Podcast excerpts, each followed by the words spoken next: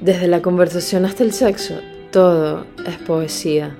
La intensidad con la que te pienso, la suavidad con la que te contemplo, la profundidad con la que te miro. El misterio que sostienes entre tus piernas, tus risas y tus dilemas. No temas ser emblema de mis llantos y mis locuras. No caigas en el vil abismo de vivir una vida sin aventura. Recuerda que se vive y se muere muchas veces, amor mío. En las palabras, en la cama y en la cordura.